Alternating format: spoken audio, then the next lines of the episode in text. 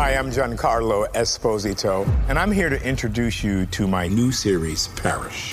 My character, Gray Parish, was a getaway driver. I'm retired from life. You know that. He's in a world over his head. Tell me about this driver job. And he's asked to start to figure things out. I did what you told me to. He will try to do what's right and seek justice. Parish, all new Sundays at 9 on AMC and stream on AMC Plus. This is your moment, your time to shine, your comeback. You're ready for the next step in your career and you want an education employers respect. So you're not just going back to school, you're coming back with Purdue Global. Backed by Purdue University, one of the nation's most respected public universities, Purdue Global is built for people who bring their life experience into the online classroom. Purdue Global, Purdue's online university for working adults. Start your comeback today at purdueglobal.edu.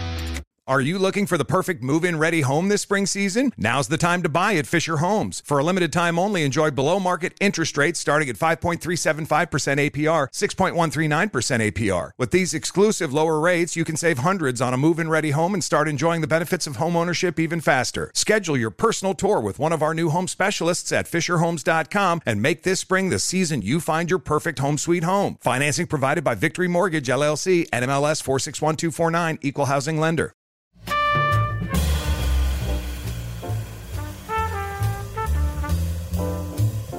This is Alec Baldwin, and you're listening to Here's the Thing my chance to talk with artists, policymakers, and performers.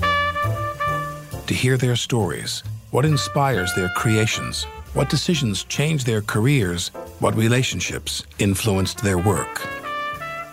A recent New Yorker magazine article told the story of Shonelle Jackson.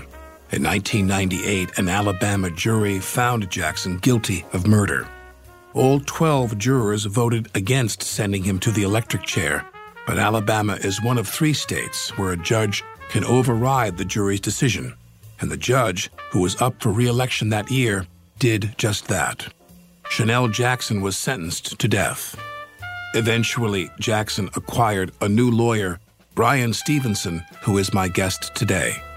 Stevenson is founder and director of the Equal Justice Initiative an Alabama based nonprofit that fights for retrials, death sentence reversals, and exonerations.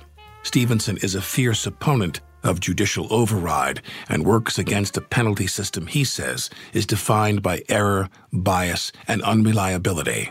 Our sentences for virtually every offense are way, way out of control. It's not just the death penalty and life without parole. It's 10 years for simple possession of marijuana. It's, you know, 15 years for writing a bad check. It's all of that stuff. And I absolutely believe that people saw what I saw. They could not be comfortable. They could not be silent. They could not continue doing Support what they're that. doing without having to do something. I don't think there's been a time in our in American history where there are more innocent people in jails and prisons than right now. You know, we have this tremendous prison increase, uh, 300,000 people in 1972, 2.3 million today. There's no way to avoid the fact that whatever the proportion of innocent people that are being wrongly convicted, and it's high, because of this increase in the number of people being sent to prison, we've never had as many innocent people in jails and prisons than we have today. And people read about innocent people getting out for the first time. The, the Innocence Project and DNA has done some really important work, all of those folks. But it's a fraction of the innocence population. They're dealing with just that small, very small group of people whose crimes allow for biological evidence that can be tested, which will exonerate them. That's a 2% of the innocent population, and it will haunt you. I've been representing a man named Anthony Ray Hinton. So describe this case. So this is a case of a man who in 1985 was accused of two different murders. There were three fast food robberies in Birmingham. And the police couldn't figure out who did it. Uh, they collected the bullets. They thought that the bullets might have been fired from the same weapon. In the third crime, the witness didn't die. Uh, the uh, victim didn't die. And he went through a, a photo lineup and he picked out this guy, Anthony Ray Hinton, who had no prior history of violent crimes. And so they go to his mother's house. They find an old gun and they test the gun. They say, well, this is the gun that produced all these bullets. And based on that, they charge him with all of the murders. He goes to trial. He says, wait a minute, I have a lock solid alibi. I was 15 miles away in a warehouse at the time of this third crime, and there's 20 people who can confirm that he was there. But now they're locked in to him, so they're not going to kind of be dissuaded by that. They put on their experts who say, yeah, this is the gun that fired all of these bullets because he's poor. He didn't have any money for a, a, good weapons expert, so his lawyer had to get a civil engineer who'd never testified in this kind of case, who was blind in one eye, who couldn't actually Perfect. turn on the machine, yeah. who was literally laughed off the stand, convicted, sentenced to death. He's been on death row for 28 years. 15 years ago, we get involved we get the best experts in the country. They all say, no way in the world this gun produced these bullets. And what happened? Well, the state says, we're not going to back down. And they says, well, we don't have an answer to what these experts are saying, but we've got a conviction and a death sentence, and we're just going to run with that. Right. And every court, and it's more expedient for them, and, and that's right. it's more yeah, and uh, political, effective, yeah. and politically because, effective. Because if they have to say, "Oh, you know what, we made a mistake," then people start to ask questions. Because in the article in the Shonelle Jackson case, you read about how all these judges who are running for office Absolutely. and we're getting contributions from prosecutors Absolutely. who are trying cases before them. Everybody toughens up about the law. They, they almost act in a different way Absolutely. when election time comes. Absolutely. We have elected judges. They run as partisan. In partisan elections, you run as a Democrat or a Republican, right. and you campaign on your toughness. And so to actually acknowledge that there's a problem with the death penalty suggests that the death penalty isn't 100% reliable – it creates a political vulnerability. We've been litigating for 15 years. So just last year, February, we got the United States Supreme Court to overturn uh, the conviction, and I'm now kind of each day trying to get this man out of prison, but it wakes me up at night. It it just so burdens me. And the thing, I just went to see this client last week, it's Mr. A stain. It's a stain. 28 years. It's a stain you know, and this he's a remarkable person. When, when, also knowing that by admitting they were wrong, how much they would win. Yeah, absolutely. Because you wind up having the purity yes. and the dignity yes. of the office yes. elevated by them saying they're going. You know, sometimes we make mistakes I, and we're really sorry. I've made that argument. I'd rather we let's give this guy a couple of million bucks to live his life in the remaining years of his life. And at this point, we would just take freedom. But I've made that argument to every attorney general since 1998. I said, look, if you say, did you almost gain any ground with any of them? Were some of them close? Mm, they were all the same. They all acted at the first conversation like, oh, yeah, that's a good point. But when they thought about it more and they got into that political context, they all retreated. But I've said to each of them, if you say, uh, we've evaluated this case and we've concluded that this one is innocent, you gain credibility. Your ability to right. kind of do the stuff is actually enhanced, but they can't even do that. And so, yes, that will haunt you. Is All of these about, Is there people. something about the DNA, no pun intended, of the prosecutors well, that I, they can't admit when they made a mistake? Well, I do. I think throughout our country, we've been right. acculturated into believing that you never back down. You right. never admit never mistake. made a mistake. Absolutely. And I think, actually, as a country, that's our biggest problem. Uh, we have become Prideful. unwilling to acknowledge that we make mistakes. Well, all we do is tell people around the world how great we are. That's right. And that arrogance actually sets us up for the it's, kinds it's of conflicts that then follow. It's terrible. You know, this whole work we're doing on race and poverty is actually rooted at trying to persuade America that actually we need to just own up to all of the terrible things sure. we've done and have a conversation about it. Be truthful have, about have an it. almost South African reconciliation. Absolutely. That's what we're trying to do. Actually, we've been doing this stuff on slavery. We're about to issue this report on lynching, which dominated from the uh, end of Reconstruction until World War II. My whole view is that, you know, if you come to the South, we like to romanticize uh, the mid 19th century. We put up all these Confederate monuments and memorials. And the truth of it is, in America, uh, we weren't a society with slavery. We became a slave society. We actually created a myth, an ideology that allowed slavery to be defensible. Uh, these people of color are different. They're not as smart. They don't work as hard, blah, blah, blah. And the 13th Amendment didn't do anything to address that myth. And in that respect, slavery didn't end, it evolved, it turned into something else. And we had decades of terrorism. And these older people come up to me because they get angry when people start talking about 9 11 as the first time we're dealing with terrorism because they feel uh, implicated by that. They say, We grew up with terrorism. We had to worry about being lynched and bombed and threatened.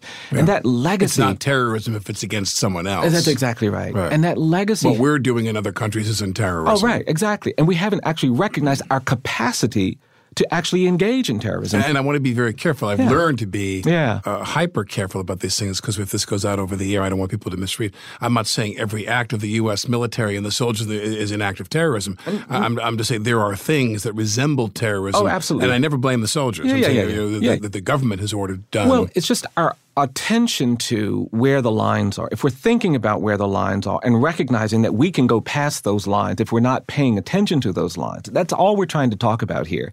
And there's no question that lynchings were terrorism. Public spectacle lynchings in the 1900s and the early part of the uh, 20th century were terrorism. And they sent thousands, millions of African Americans into communities like New York and Boston and Chicago and Detroit and Oakland and Los Angeles, not as people looking for opportunities, but as exiles and refugees from terror. Right. And that legacy of being terrorized by people, oh, I absolutely do, shape the way these communities emerged. And we never kind of talked about it. You couldn't get Congress to actually pass an anti lynching law because the Southerners were saying, no, we will not back down from this. And even during the Civil Rights Movement, and this is part of where I get in trouble because I'm a little provoked by how all we want to do when we talk about the 1940s and 50s and 60s is celebrate the Civil Rights Movement to celebrate the progress that we made. Right. And, and freeze it there. And freeze it there. And, been, and, and, everybody gets to celebrate. There are no qualifying questions that you have to a- answer before you get to participate. And we've reduced it almost to this kind of three day event where Rosa Parks gives up her seat on the first day. Dr. King leads a march on Washington on the second day. And then we pass all these laws on the third day. And it provokes me because we're ignoring the decades of damage that we did to everybody by humiliating people of color every day of their lives. I grew up in a community where I saw my parents humiliated every day of their life. The damage where? we did in southern Delaware, on the eastern shore. Uh, where the movie theaters were segregated, where the schools were segregated. I started my. Edu- what did you see? Well, I started my education in a colored school. I would drive past the Milton Public School and see all the white kids going to this big, beautiful brick building, and then we would go into this shack uh, and I would go to the beach where the best parts of the beach we couldn't go to because they were racially segregated. I, I didn't like movies when I was a kid growing in up. In the 60s. In the 60s, yeah. I didn't like movies because you had to sit in the balcony. It was such a humiliating experience. And then after integration with schools, I'd see my friends, but I couldn't be with them in some of these other spaces until there was complete desegregation, and it hurt. I used to get mad at my parents for not taking me to town because we lived out in the country. There was nothing to do. But they didn't want me to go with them in town because they didn't want me to see them humiliated by any white person that they encountered. And it accumulates these injuries, this burden, this problem. And we haven't talked about it. And even for white people, a generation of whom were taught that they are better than other people because of their skin color, we haven't helped them recover from that lie because we just tried to play it off. And we needed truth and reconciliation after 1968, and we didn't do it. And because of that, we've now set ourselves up for the conflicts and controversies that we're still experiencing uh, where the police are the face of this racial order. And this presumption of guilt haunts us and follows all these young people of color. The Bureau of Justice is now reporting that one in three black male babies born in the 21st century is expected to go to jail sure. or prison. Yeah. That wasn't true in the 20th century, right. wasn't true in the 19th century. It became it's true only in the 21st getting worse, it's saying. only getting worse. Right. And it's so. Why do you think that is? Well, I think it's because we've never confronted this presumption of guilt, which is a but result it can't only of. Well, I think it's a result of this racial narrative that has existed for so long that we're not actually proactively trying to do the things. So, were many people who, in, in uh, first of all, I'm going to use some phrases I'm not really comfortable with because when you hear people say let's continue the conversation mm. and let's be part of the. it makes me want to vomit because of course. I, am sick of conversation. We've had yeah. quite a bit too too much conversation. Absolutely. No, I we totally need more action. But but, but my, my point is to to borrow those words. You know, in the conversation, if you will.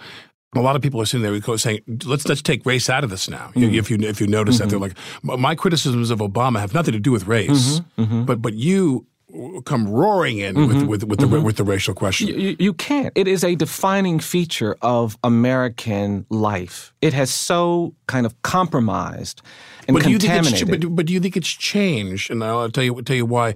To me, America was always the big table. Mm-hmm. There was bounty at the table, and there were jobs. And this is a metaphor for the jobs and the money and the housing and the lifestyle and the cars and the vacations. And over the last fifty years, there's less seats at the table, mm-hmm. and now there's still more seats at this table, mm-hmm. and it's still a great table. Yeah. That the trick became, in order to keep the critical mass of Americans satisfied, we had to make sure that a lot of people didn't even get near the table. That's right. And I think and it's about economics. It's not about race. Well, I, I, I believe that racism mm-hmm. has has metastasized mm-hmm. into really what is an economic question. Mm-hmm. We, are going to use color as an excuse to keep you off the playing field and keep you from competing because there's not enough at the seats at the table anymore. Well, I don't think we can separate race and economics. I mean, the, slavery was about the economic viability of this new generation of people would come to this great land and how to make it profitable. And we got people enslaved here, not because we thought we were doing something proactive to help Africans, but because we had these economic needs. We had these labor needs. And the same is true in post Reconstruction. You know, convict leasing and Jim Crow and all of these institutions were about helping people stay profitable helping them stay secure. And even the 1940s and 50s and 60s, it had these social features, but there were real economic tensions there. So I think for people of color and poor people, they were always in another room too. When we talk about that table, we let some people of color get in there enough to take and, this, to, to let some steam out of the valve. Exactly, but it's yeah. always been this. We're thing. let a couple senators a- in there, absolutely, a couple CEOs there. But but, my, but to get back to this point I'm making, and that is that I believe that there's two hierarchies here. One is people in power politically. Mm-hmm. And then there's the uh, um, the power of the masses of people who I mean, to me, my daughter, my eldest daughter, has grown up since 1990 mm-hmm. in awash in tolerance mm-hmm. and cultural equality. Mm-hmm. These are kids who they know the name of Kanye West's baby Mm. and they don't know who their senator is. Mm-hmm, mm-hmm. And, and, a celebration of all things black in culture, fashion. Yeah. They worship Beyonce. Sure, sure. They are completely colorblind. Yeah. Black, white, music, sports, Yeah. culture, what have you. They worship and they don't and they don't see that. And yet still more black people are going to prison. Well, that's right. Where's that disconnect? Well, I think it's because it's become culturally complicated, but I don't think the fundamentals have really changed. I go to a gym in Alabama where I see these young guys, firefighters, police officers. That I used to go to different. I mean, it's a different gym. I don't go to that gym anymore. But these young white guys who are listening to rap artists, they're listening to Kanye, they're listening to Beyonce, but they have Confederate Amer- American tattoos. I didn't. Yeah, and when they that's bizarre. enforce, when they work as police officers, and they see young black men, they presume they're guilty. They presume they're dangerous. They presume They that they're up to them, something. yeah. And they target them and they victimize them at the same time that they are persuaded that they couldn't possibly be racially biased because they like Kanye and they like Beyonce. And that cultural narrative has always existed, right? People would go to the movies in the first half of the century and watch black performers act in roles that comforted them and feel like that somehow made them beyond race. But in truth, they bought into the same narrative of racial difference. They bought into the same idea that these uh, these barriers that kind of are are, are really condemning and condemn and and harm, you know, just really disrupting the lives of the poor and people of color, didn't have any implications for them. They didn't have to apologize for anything. And I think that reality is still there. And, you know, you don't have to be an overt racist. You don't have to be bad. You can have all of these other things. You can even have good black friends and all this stuff. I'll tell you a story. I was in a courtroom in the Midwest uh, just not, not too long ago. what kind of case? It was a it was actually a juvenile case, and it was the first time I'd gone there. I was representing a young kid, uh, a young white kid. If you don't mind my asking, when you say you're representing someone, how do they get you? Yeah. How does someone now, Bryan Stevenson 20 years ago was different. You, could, you, could, you could ring him up on the phone.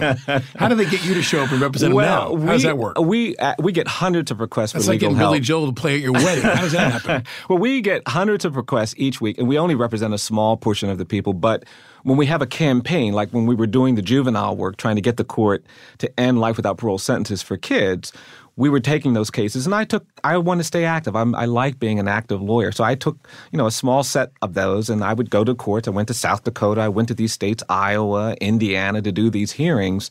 I always have cases that I'm working on directly, personally, even though they're a much smaller subset than than the people who request us. But I was in this courtroom in the Midwest, just getting ready for the hearing. Had my suit on, had my shirt on, had my tie. I'm sitting at defense counsel's table.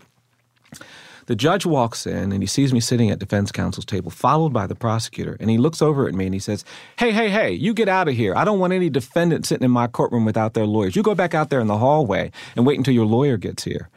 And I stood up and I said, Oh, I'm sorry, Your Honor. I didn't introduce myself. My name is Bryan Stevenson. I am the lawyer.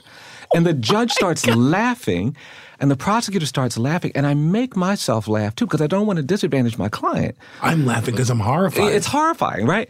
Then the client comes, and again, this young white kid, we do the hearing. But afterward, I'm sitting in my car, and I thought to myself, what is it about this judge that when he sees a middle aged black man in a suit sitting at defense counsel's table, he can't imagine that that's the lawyer? And is that going to manifest was it ever brought up again? No. What state was that in? This was actually in Iowa. Judge wasn't a bad guy. We actually had a good outcome. But it's the way. What was which- the outcome? Well, we got the client uh, a reduced sentence. He was one of the people uh, who didn't end up with life without parole. Uh, but it's the was way. it ever mentioned again? No. When the whole thing was over, did the judge walk up to you Nope. and Nope. Nope. shake your hand and offer any kind of a even implied apology? I don't even think he worried about it. It was just to He him wasn't even funny. aware. No, it was just funny, you know. And the truth of it is, though, when that judge is imposing sentences on young defendants of color, their race is shaping his comfort level with putting them in prison forever. It's impacting the way he thinks about their guilt and the propriety of these very harsh sentences. And he can go home and go have dinner with some nice African American woman or man, and he can listen to this music. But that narrative has not, we have to do something proactive to actually shield ourselves from acting on these biases that have been going on for decades. You can bet that Stevenson, who was currently a law professor at New York University, is educating his students on this particular bias. If you want to learn more about the prison system in the United States, take a listen to my conversation with Martin Horn, former New York City Commissioner of Correction and Probation. He recommends big changes for our society. I would legalize drugs across the board. You would re- legalize uh, which after, drugs? after all of them. you would legalize all drugs. Yes. I would sell it in the liquor stores. Right. And I would tax the hell out of it. Right. Find Martin Horn in the archives at here'sthething.org.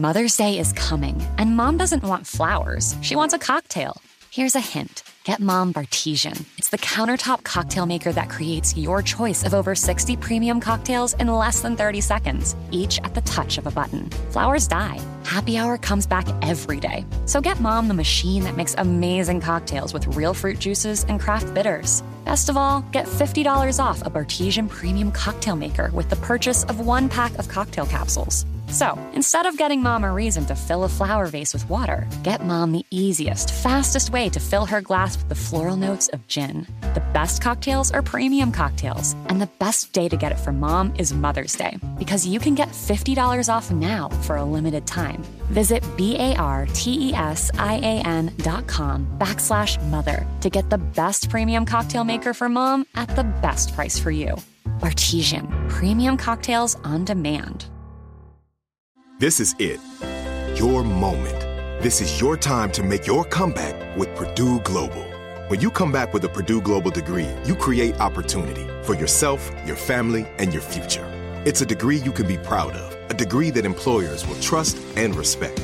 Purdue Global offers working adults like you over 175 flexible degree programs to meet your specific career goals. These include associate, bachelor's, master's, and doctoral degrees and certificates.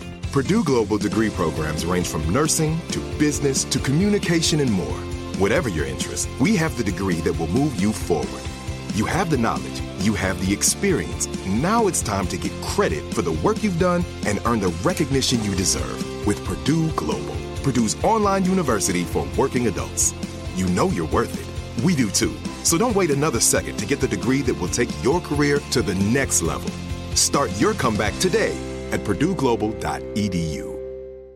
Are you looking for the perfect move in ready home this spring season? Now's the time to buy at Fisher Homes. For a limited time only, enjoy below market interest rates starting at 5.375% APR, 6.139% APR. With these exclusive lower rates, you can save hundreds on a move in ready home and start enjoying the benefits of home ownership even faster. Schedule your personal tour with one of our new home specialists at FisherHomes.com and make this spring the season you find your perfect home sweet home. Financing provided by Victory Mortgage, LLC, NMLS 461249, Equal Housing Lender.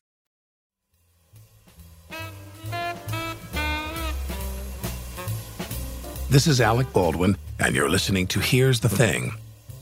My guest is Bryan Stevenson, who has argued six cases before the U.S. Supreme Court. In 2012, Stevenson gave a TED Talk. He cited his grandmother as a big influence.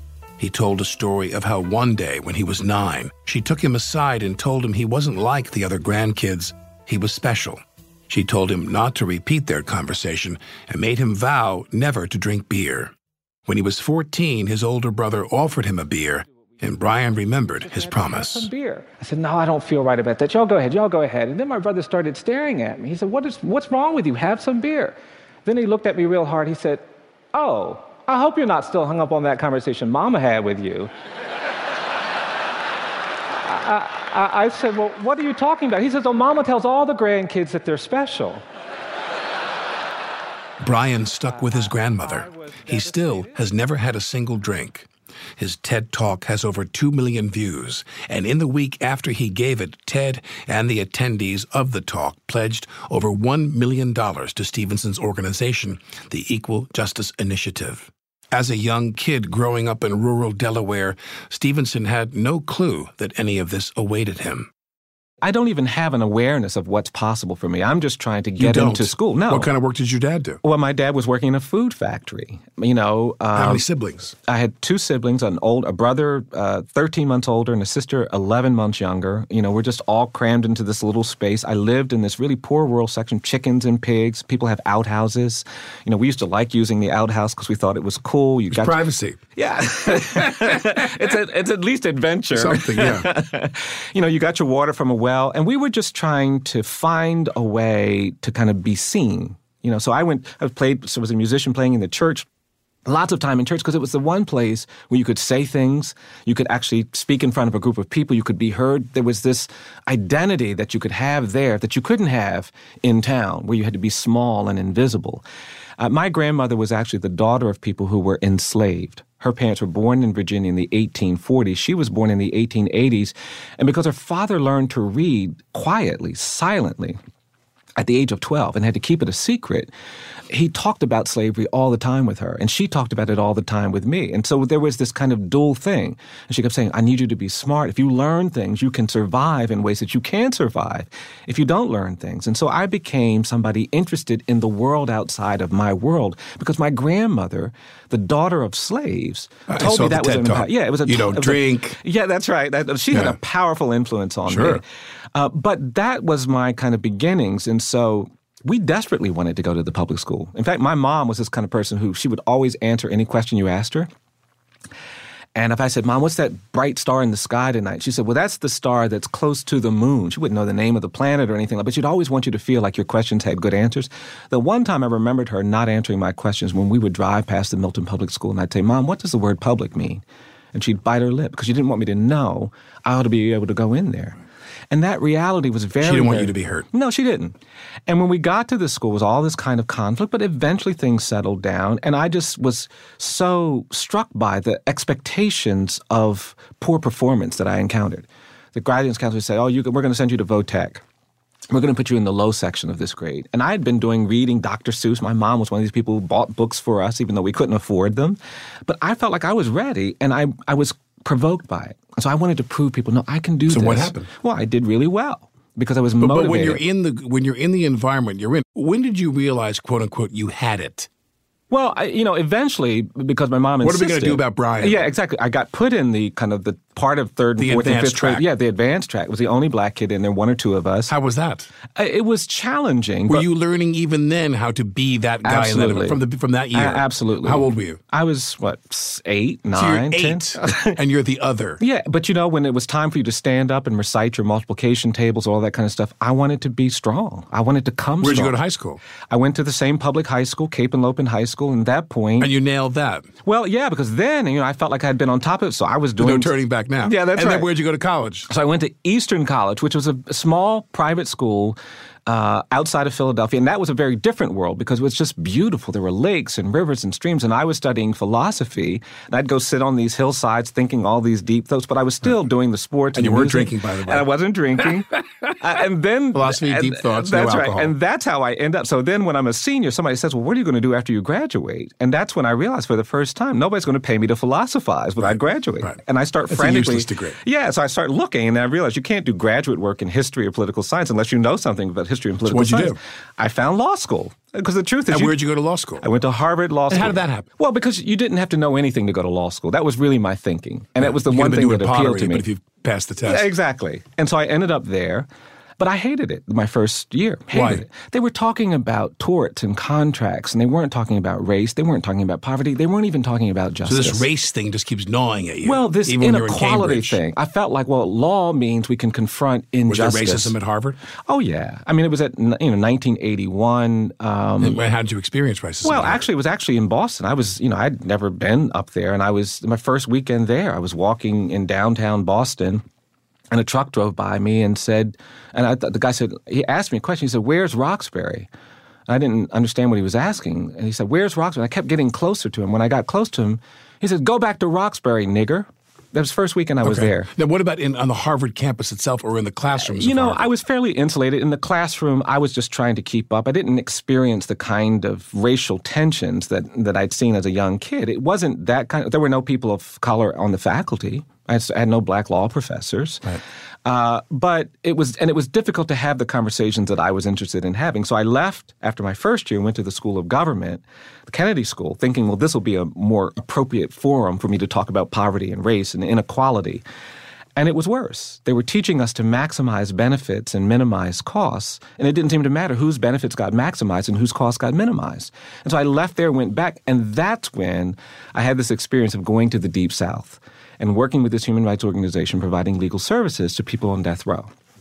Everything changed. What, what, what organization did you it was start called, with? It was called. It's so called. you went the- right from Harvard to there? Yes. Right from Harvard to Alabama? Yeah, and I actually went there as a law student in the middle of my law school study. To do what? To work for a month with this This was a organization. project you were As a doing. project, an internship uh, with the Southern Center for Human Rights, and that's The when I- Southern Center for. That's in Birmingham? in Atlanta, Georgia. Oh, in Atlanta.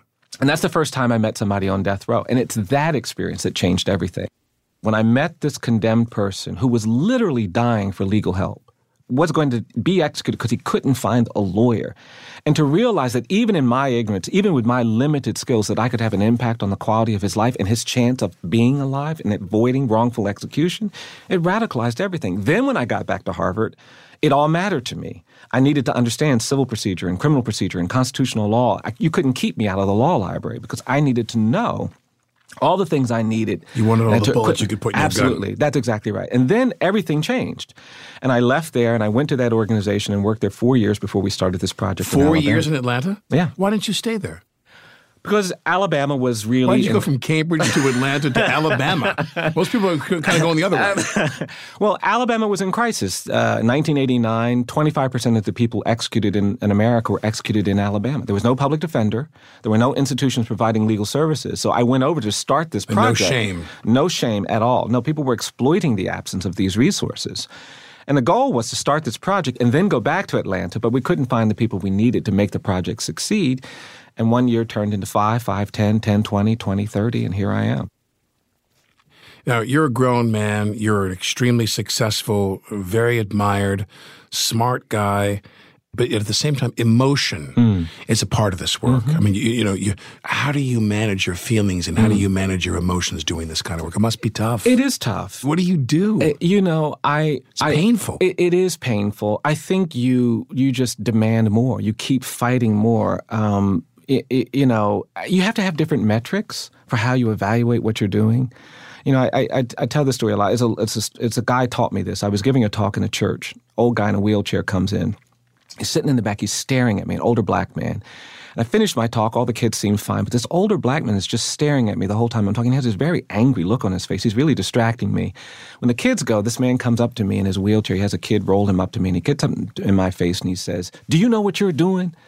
And I look at him. I don't know how to respond. And, and I and he says it again. He says, "Do you know what you're doing?" And I step back and I start mumbling something.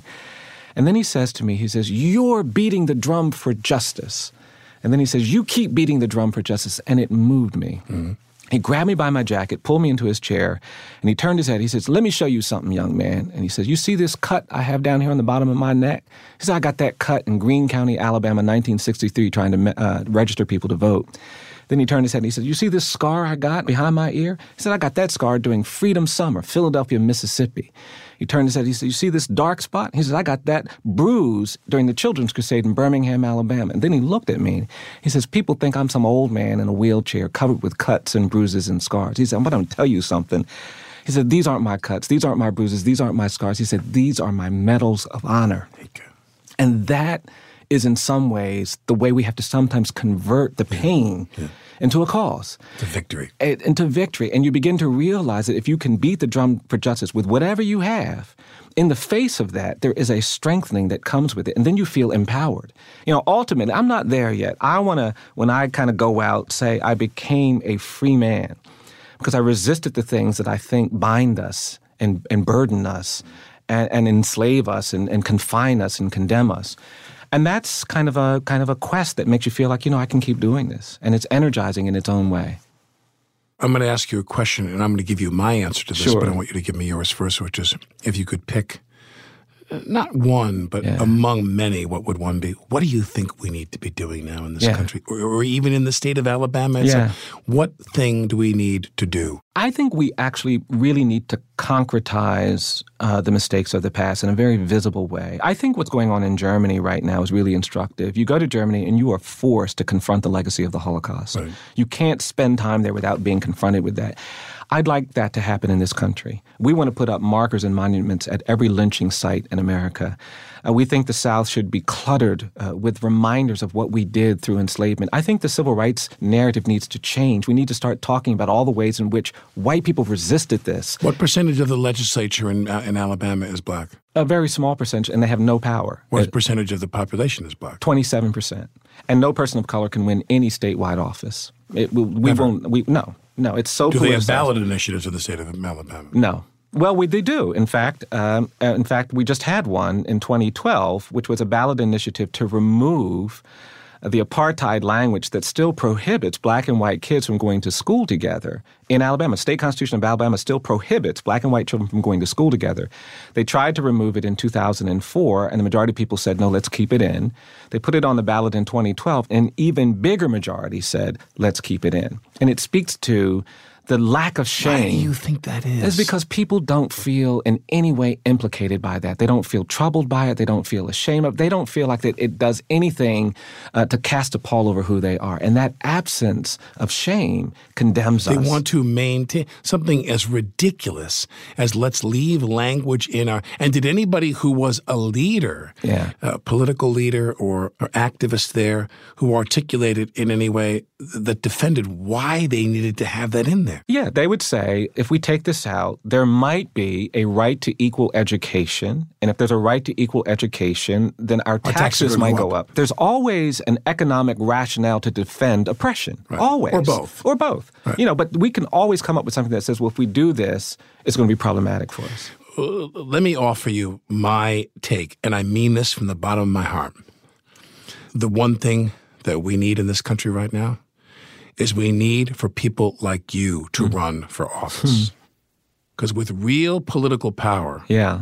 on the state level. Yeah. On the federal level, I don't think they can get very much done Yeah. comparatively. Yeah. But you should consider that. Yeah. If Well- you don't mind my saying so. No, I don't. And I respect that perspective. I do. And I do take it to heart because I know that it's a product of a lot of careful thinking. And I agree with you that the political process has been so compromised by people who enter it for all these other reasons. My big question is has it been compromised in a way that even visionary people can't be visionary. You're going to do more good where, where you are. I mean, that's the. I, I- if I weren't a practicing an attorney with a forum that I can sometimes manage to accomplish real change, I don't think there's any choice that I'd have to try to figure out how to do that. You don't have to answer this question, but I'm assuming it's public record. What's the budget of the organization down in Alabama? It, it's this year is four million dollars. so it's four million bucks, and you have to run around like a dervish all over the country giving speeches and raising money yourself. That's right, and It's a lot of it's on you. Oh yeah, we don't have a development staff or anything like that. No, we it's a different model. We've just said, you know, we're not going to worry about it. We're going to hopefully get what we need, and we're going to keep doing what we want to do. It's not the most,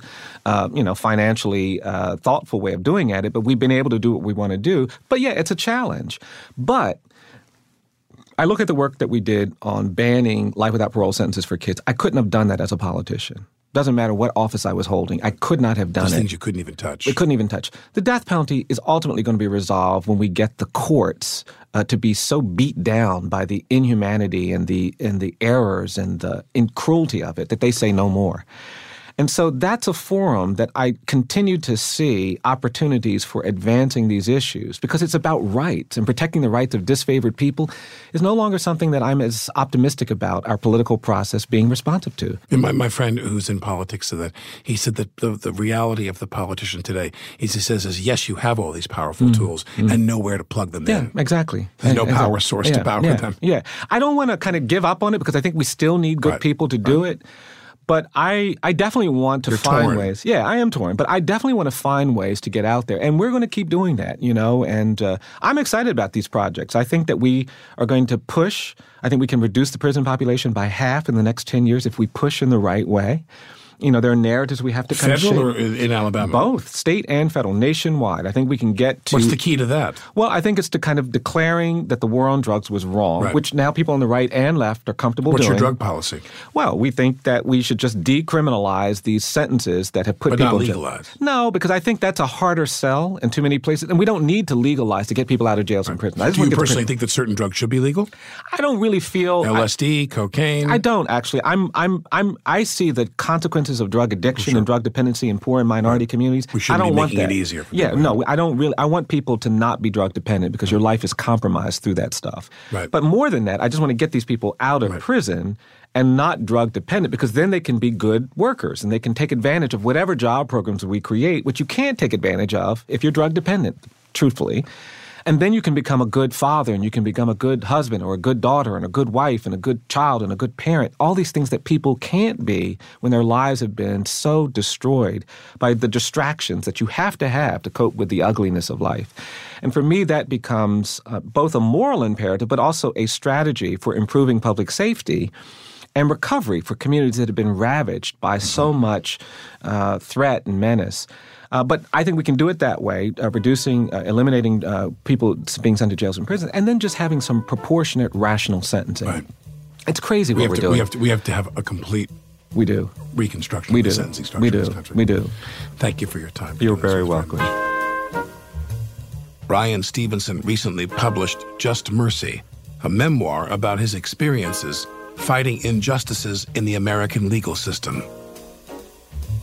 The work is stressful. Rosa Parks once personally warned Bryan about exhaustion. To relax, he turns to his baby grand piano at home. This is Alec Baldwin. You're listening to Here's the Thing.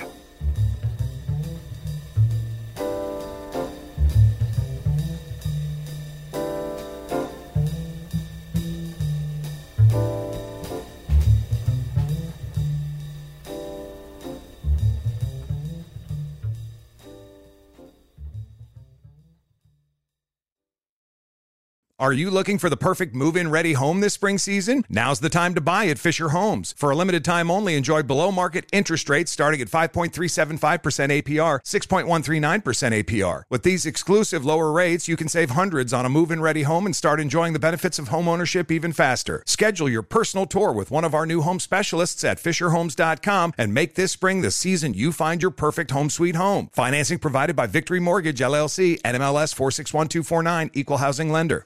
Open a limited time 11 month certificate at Kemba Financial Credit Union. At 5.25% APY, it's more than triple the national average, plus, it's a safe and secure way to grow your money. Visit your local branch or kemba.org slash CD for details. Offer expires May 31st, 2024. APY equals annual percentage yield. Restrictions apply. $500 minimum and $250,000 maximum deposit. Advantage status required. Comparison based on bank rate average. Federally insured by NCUA. Hey guys, you know what this playground could use? A wine country, huh? A redwood forest would be cool. Ski slopes! Wait! Did we just invent California? Discover why California is the ultimate playground at visitcalifornia.com.